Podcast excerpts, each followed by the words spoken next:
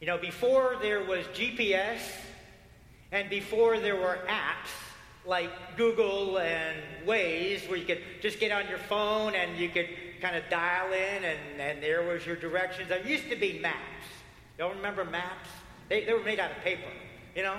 And, uh, and what would happen, as you know, on a map is that there would be an area, a pretty good sized area, and, and they would superimpose a grid on the area. And, and so what you had to do with the map is you had to kind of chart your way, uh, you know, usually from the bottom left there in W, and you had to get up to the upper right there in D. And so what you're doing is you're, you're charting your way forward and, and making your way from point A to, to point B, from your beginning place to, to your final destination. And I want to I, for me, that's a challenge, you know, to, to do that. Um, some people are directionally intuitive, and, and, then there's the rest of us. Uh, and I want to tell you, we've had some of the most um, challenging uh, adventures in our marriage o- over maps. Uh, all you have to do is put me in the driver's seat and Julie in the passenger seat with one of those things, and, and I, it just really, things start to happen. Uh, uh, and I'm just going to share one today just to kind of give you a sense of kind of kind of what goes on. There, we were watching our son play soccer in, in New Jersey and it was a night game, and so we enjoyed the game, and we hung around after we were with the parents, and so it got to be really pretty late. And, and so, you know, we said, okay, here we are in North Jersey, and we had to make our way back to Long Island, where we're staying with my relatives. And uh, we decided, well, what we're going to do is we're going to look at the map, and we're going to take a shortcut. We're going to take a shortcut through Midtown Manhattan at midnight. Well, here's, here's what went on. We, we didn't ever quite get to Midtown Manhattan. We got to, to Lower Manhattan. In fact, we got to the, to the New York City bus terminal in Lower Manhattan. And if you want to know what the bus terminal looks like at 1 o'clock in the morning in, in, in lower New York, it's, it's like this giant parking garage, which it's just one way. You just go round and round and round, and, and there's thousands of buses. I mean, all the buses that run through New York City all the time, well, they're all parked there. They're all sleeping. And everybody, everybody else is sleeping too. There's not a human being in sight. And so we're driving and driving, and, and I want to tell you that made for such interesting conversation in our car at 1 o'clock in the morning in the bus terminal in New York. And, and, and so we're driving around, and, and finally we see a, a human being. thank God, you know? And, and, and it wasn't I, think it might have been an angel, actually, because the, uh, he asked us the same question the angel asked in the scripture this morning. It's like, Where'd you come from? And, and like, where are you going? You know? and uh, I mean, that's the angel question, you know? And so we didn't go into great length in an answer. We didn't say, oh, we're New Jersey, da da da, you know, Long Island. We didn't, we didn't do any of that. We just, we said, you know, man, we are, we are directionally challenged. Like, we are lost, you know. I tell you, I think everybody at one time or another finds themselves in that spot. Everybody at one time or another is directionally challenged. Everybody at one time or another get lost. I mean, even though we have GPS and even though you have your we have our iPhones with our with our your maps there, uh, even though we have the maps on the paper, even though we have our lives sometimes kind of explicitly mapped out. I mean, we can have all of that sometimes we find ourselves asking the question, how did I get here? I mean, I mean where we come from and like, like, like where are we going? And it happens even to the best of us. I was reading one of the biographies of Betty Ford. And She was the wife of the 38th President of the United States, Gerald Ford, and you may uh, think, well, that's a lady that certainly has it all together, but she also was a lady that was uh, very well known for how she spoke out for particular causes. And one of those causes was uh, treatment of dependency, alcohol and drug dependency. And the reason she was so vocal about that is she was one who suffered from addiction to alcohol and to prescription drugs. And, you know, in her biography was pretty interesting. You know, kind of at the beginning of all things, she was very resistant to treatment very resistant to saying she had a problem. And so, you know, and her family had to intervene. And so in the intervention, there was this point where they got her to kind of go into the hospital. And so they're taking her into the hospital. They go walk in the front door of the hospital. They get in the elevator. They ride up to the fourth floor of this hospital. The door is open. And when the door is open, they see that front desk. And the front desk says Drug Treatment Center. She's standing there in the elevator.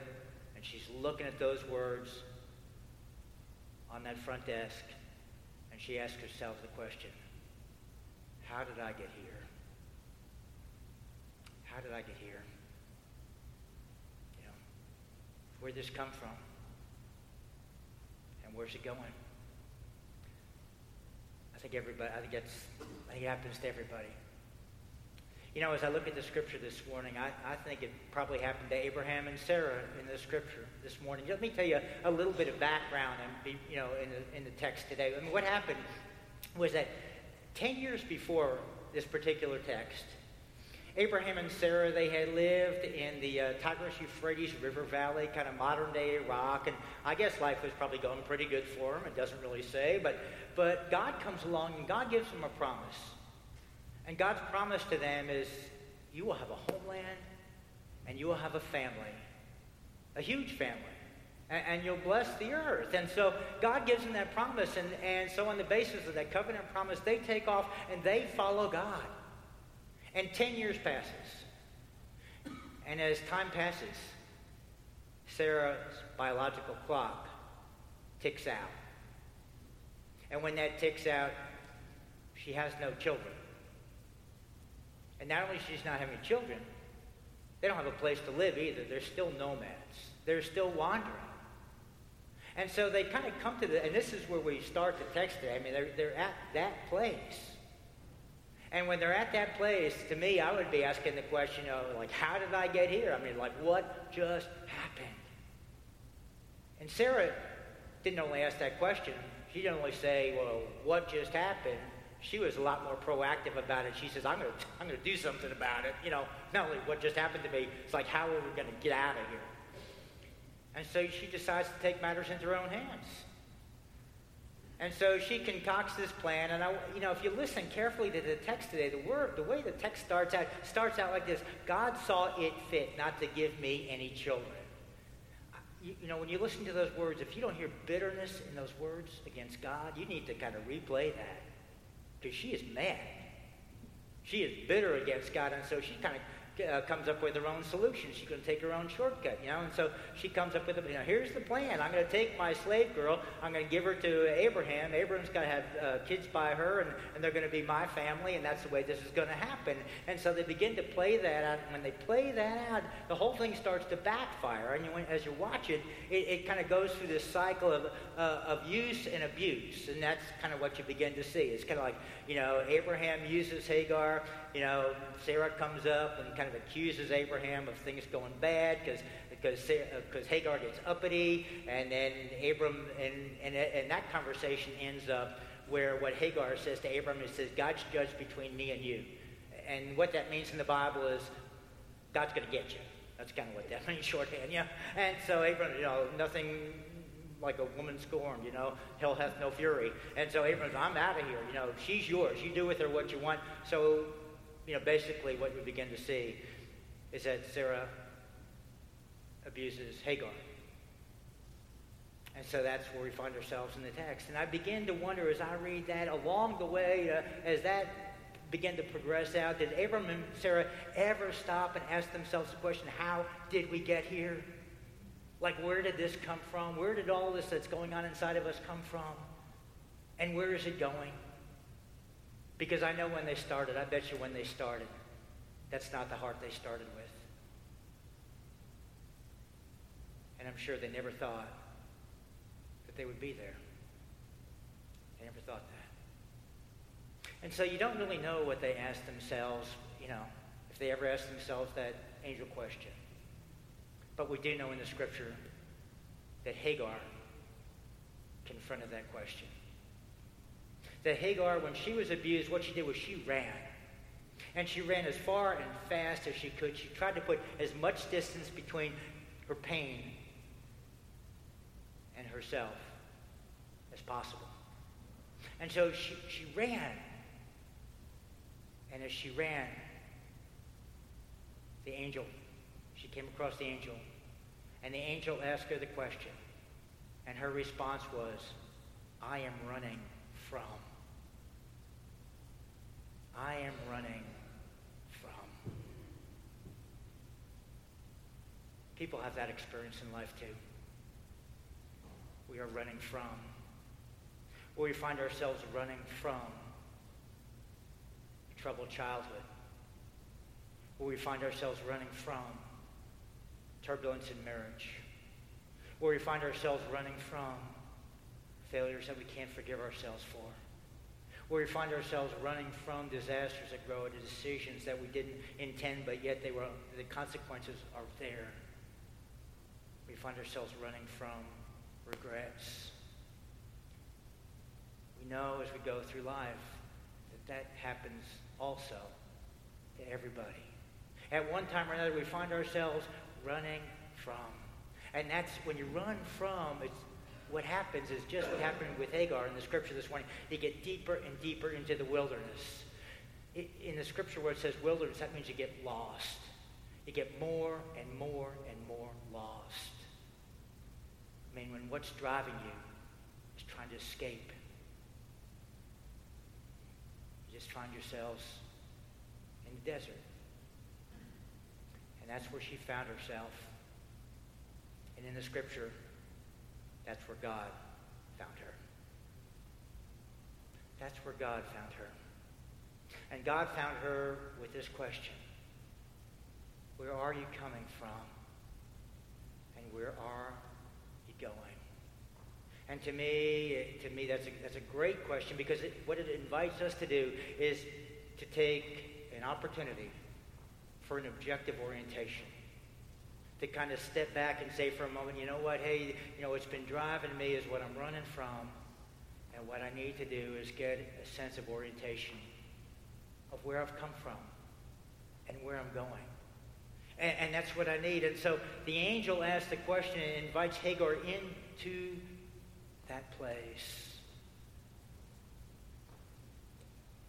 And as the angel invites her into that place, then the angel gives her instructions that I personally, I don't think I'd I would ever give to anybody.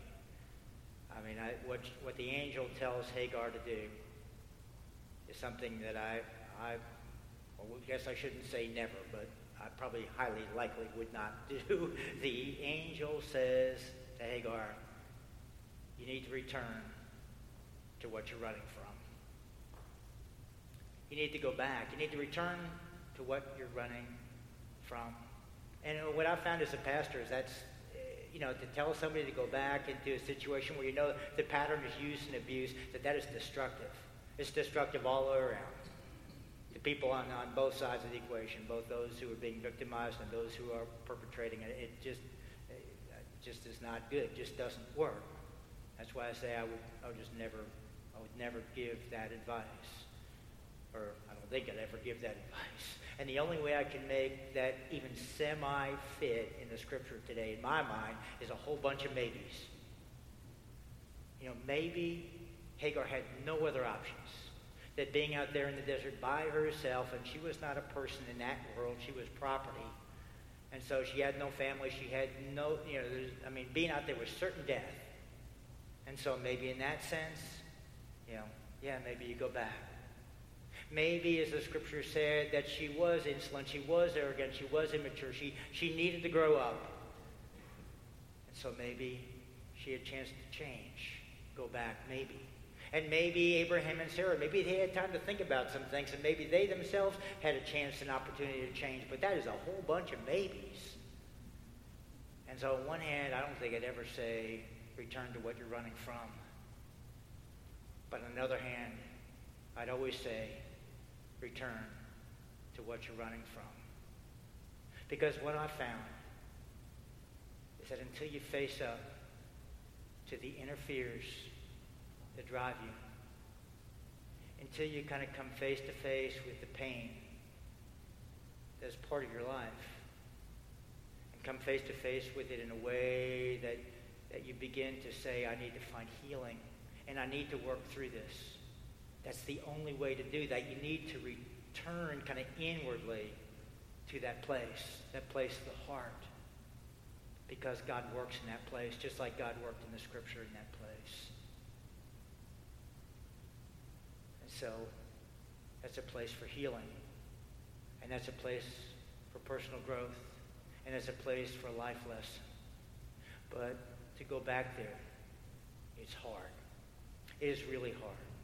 And I always recommend that in going back there, you don't go by yourself. Go with support. Go with a good counselor. Go with the pastor. Go with a friend you can really trust, that you know keeps confidences, that you know never judges. Go with the God, the God that loves you with an incredible, amazing grace. Go with the network. You know, then go face those places where we have pain where there's gain and where we grow and where we come to an understanding of the questions. Where did I come from? And where am I going?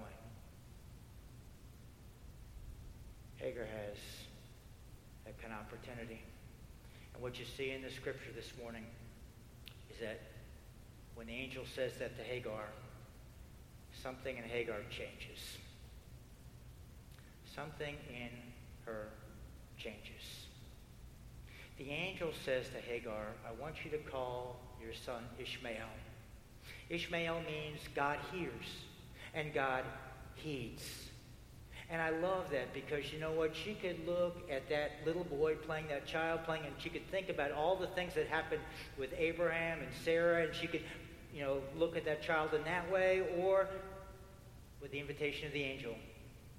You need to know when you look at that little boy that God hears your prayers and God answers your prayers.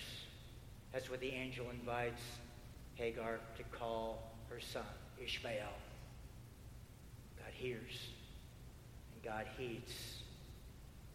And then what Hagar does, she turns around and she gives God a name too. And the name she gives God is El Roi. And what that means is God sees. God sees. God does not turn a blind eye. God does not, God does not turn away.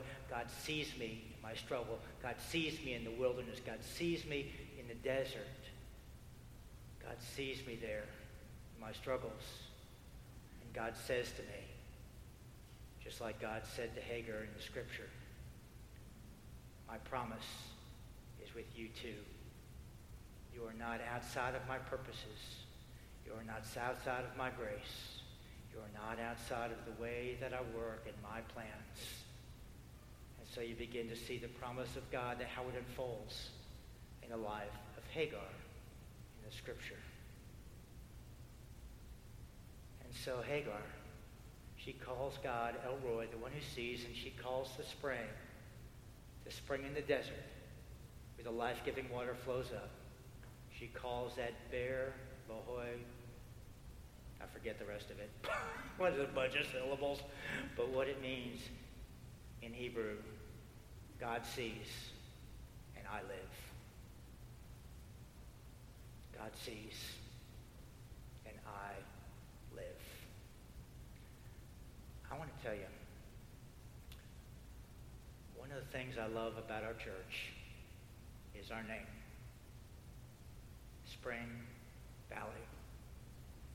Because I think we find ourselves on a road where there's a lot of people going back and forth really fast in a lot of different directions. But sometimes I wonder, can they answer the question, where have I come from? And where am I going? And how many of them are saying to themselves, how did I get here? Want to tell you, it's so good to know that the spring, the spring of God, is still here. The spring where God hears God heeds, heeds, God sees, God says, my promise is yours in Jesus Christ. It's a beautiful thing. It's part of what we share together. You know, and can it be? It can, because of God's choice. And it can in ways that we share it with all the people around us. And that is such a beautiful blessing.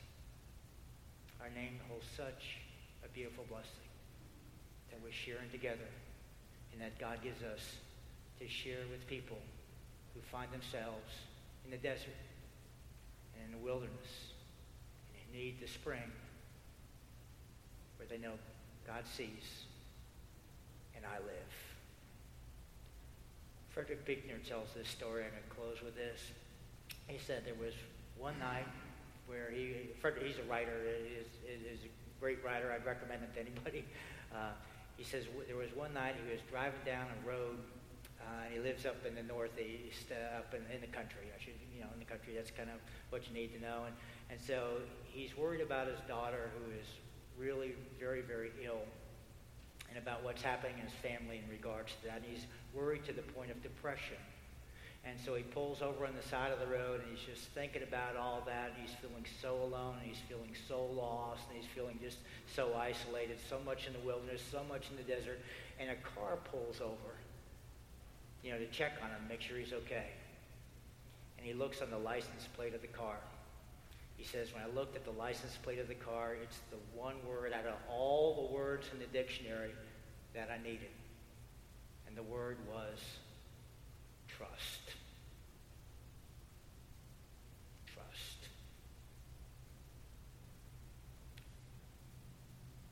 God hears, God heeds, God sees, God says, You are mine. You are mine. In the name of the Father, the Son, the Holy Spirit. Let's pray. Gracious God, we give you thanks that when we find ourselves in the wilderness, in the desert, with the questions that you see, that you close, that you are the spring of life, that you invite us to know that we are yours. In that blessing, we give you thanks through Jesus Christ our Lord, in whose name we pray. Amen.